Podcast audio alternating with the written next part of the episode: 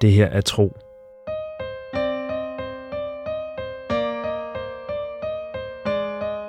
En eventyrlig podcast-fortælling i 55 afsnit.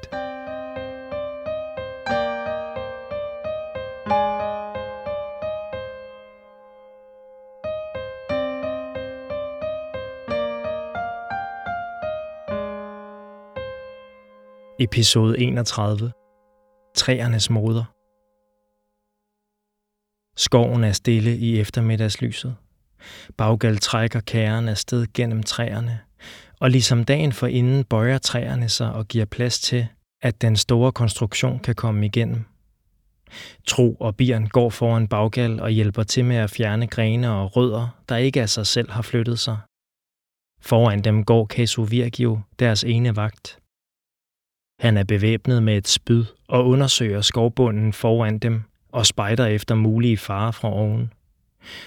Enkelte gange hæver han sin hånd som tegn til stansning. Så hiver Feras i baggals seletøj og får langnæsen til at gøre holdt, mens skovmanden stikker sit spyd i jorden, svinger sig op i et træ og pusler rundt i højderne.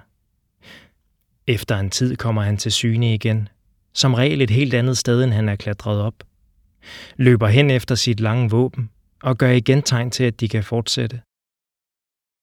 Så sætter Feras baggal i bevægelse igen med et dask bagi, og det godmodige dyr fortsætter, når det ellers er færdigt med at æde de blade, det har nået at kaste sig over. Den anden vagt er kvinden, der vandt bueskyttedysten aftenen før. Sola Saru er den højeste skovkvinde tro endnu har set, hun går tæt ved kæren og forsøger konstant at holde Tro, Birn og Feras under opsyn. Hvis drengene går for langt foran kæren, kalder hun dem tilbage, så hun igen vil kunne nå dem inden for 4-5 af sine lange skridt. Hun er bevæbnet med lange knive i bæltet, og hendes bue er spændt fast på ryggen. Tro er glad for, at hun i det mindste ikke går med våbnene i hænderne, Især fordi hun virker mere og mere irriteret over Feras, der ser ud til at tænke, at skovkvinden befinder sig så tæt ved kæren, fordi hun gerne vil høre hans fortællinger. I hvert fald taler den omrejsende til hende konstant. Og i den korte tid, der er gået siden de har forladt Milenes horn, har han både nået at berette om de forskellige slags brød hos bagermestrene i Nørrehavn, om vandfolkets traditionelle danse der foregår lige del på landjorden og i vandoverfladen, om forskellen på de sorte perler fra Eldersøen og de mere grønlige fra den mindre sø Elders Hjerte, og om de somre, hvor han rejste rundt som del af en handelskaravane langs hele den østlige kyst. Når Feras spørger, om Sola har besøgt den og den by, eller mødt det og det folk, svarer hun ham med korte, halve sætninger eller grønt, hvilket han åbenbart tager som en invitation til selv at fortsætte sine fortællinger. Tro skæver til Bjørn, der træsker afsted ved siden af ham. Drengen synes opslugt af sine egne tanker, og når han med sine skovevner retter en rod ud, der er i vejen for baggal, eller bøjer en lavt hængende gren til side, synes det nærmest at ske som en ubevidst refleks. Han har ikke sagt mange ord, siden de forlod Milanes horn – og det kan Tro godt forstå, for det var en afsked meget langt fra den, han oplevede i sin egen landsby, for ikke engang en halv månefyldning siden. Efter deres møde i dødens hytte, var Tro og Feras blevet bedt om i hast at pakke deres sager sammen.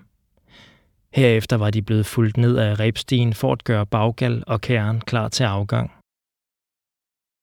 Efter kort tid havde Bjørn sluttet sig til dem. Drengen havde forsøgt at hilse muntert på dem, da han sprang ned fra en gren med sin lette oppakning på ryggen.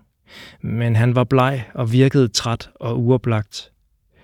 Casu Virgio og Solasaro satte fødderne på skovbunden få øjeblikke efter Bjørn og gik straks i gang med at efterse området for ukendte farer. Feras havde rystet på hovedet, da Casu Virgio kantede sig under kernen for at undersøge den nedefra for skjulte hulrum hvor der kunne gemme sig en trussel mod høvdingens søn eller hans rejsefælder. Ikke længe efter dukkede høvdingeparet op sammen med Famur, der fortsat græd hjerteskærende. Også forrådsmesteren og jagtmesteren var mødt op for at sige farvel til gæsterne. Så tager vi afsked, havde Bjørns far sagt. uden at nærme sig sin søn. Bjørn så sig om. Hvor er Visu og Arturo? Jeg havde håbet på også at kunne sige farvel til dem.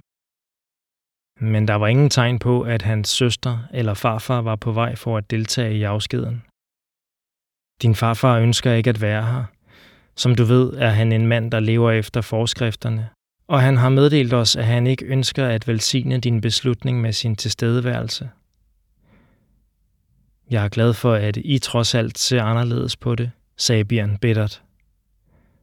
Vi forstår ikke din beslutning. Vi finder den både forkælet og egoistisk, og vi billiger den på ingen måde. Men du er stadig vores søn. Atix Melanes søns ansigt blev endnu mørkere. I det mindste en tid endnu. Hvis du ikke er tilbage i Melanes horn og parat til at påtage dig dine pligter, når første sensommermåne er fuld, vil vores folk have mistet sin arving, og vi vil have mistet vores søn. Jeg forstår. Bjørn havde stadig set bleg ud, men virkede samtidig fattet. Hvad din søster angår, havde hans mor tilføjet, har hun ikke vist sig, siden hun forlod høvdingens sal efter din overraskende udmelding. Vores vagter leder efter hende, men indtil videre uden held. Jeg forestiller mig, at hun har søgt tilflugt i et af sine skjulesteder, og først kommer frem igen, når sulten og trætheden tvinger hende. Du ved, hvordan hun er, og du ved, hvor meget hun holder af dig. Bjørn måtte slå øjnene ned. Men han havde tænkt over, hvordan hans beslutning ville påvirke hans nærmeste. Havde han mon forudset, at begge hans søskende ville blive så ulykkelige, eller at hans farfar ville tage afstand fra ham? Tro var blevet forskrækket over at opleve de følelser, Bjørn vækkede til live med sin beslutning. Og han havde ikke kunnet lade være med at overveje, om han selv ville have haft mod til at tage afsted, hvis hans egen familie havde reageret som Bjørns. Inden de rejste, havde fru Eren ragt Tro en lille kurv med proviant til de første par dage.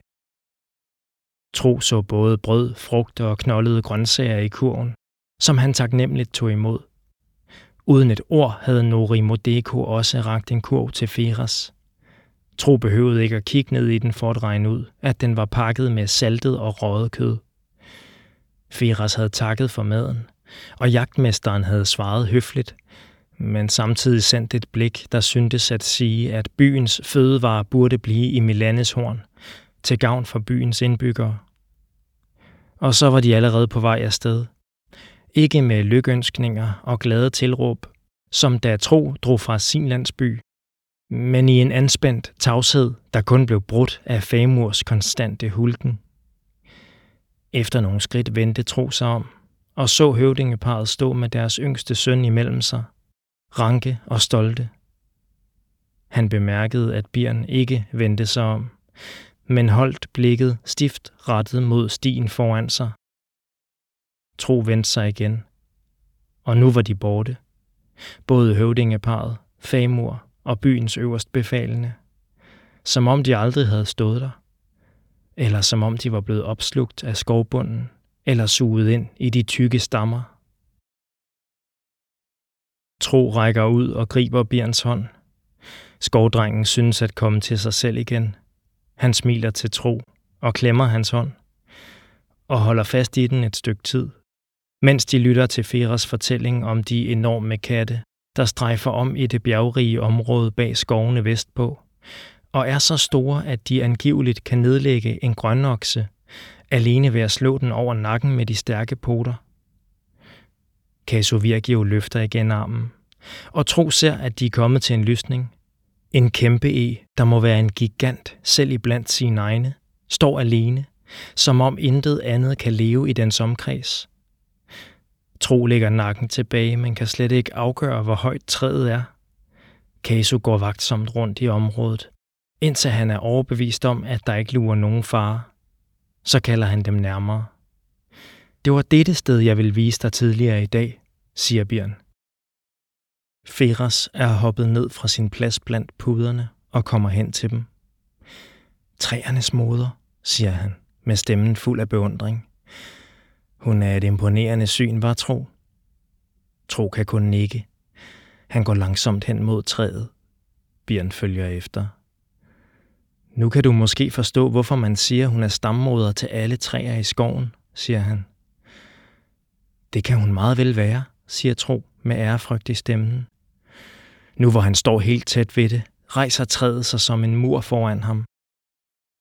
Han lægger sine hænder på den hårde bark og lukker øjnene. Hun er elgammel, udbryder han. Så gammel, at jeg ikke engang kan fornemme begyndelsen på hendes livsforløb. Måske har hun været her altid. Han lægger også panden mod træet. Tænk, hvad hun har været vidne til. Mens Tro står sådan lænet op ad træet, får han en fornemmelse af, at det rækker ud til ham. Som om det vil låne sig plads i hans bevidsthed. Det giver han træet lov til. Og straks begynder indtryk at danne sig for Tros indre blik. Som om han var træernes moder, høj og mægtig, ser han skoven vokse omkring sig.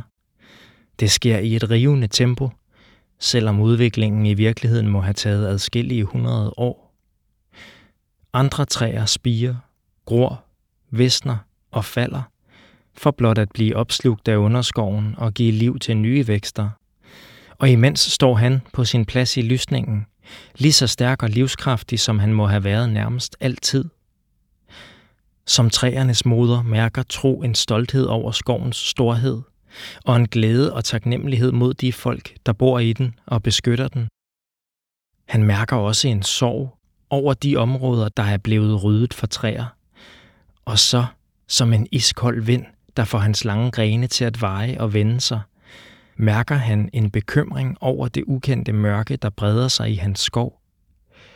Han har set det før, bliver han klar over. I en tid så fjern, at selv ikke hans dybeste rødder kan huske det tydeligt. Et er han dog sikker på. Mørket vil intet godt.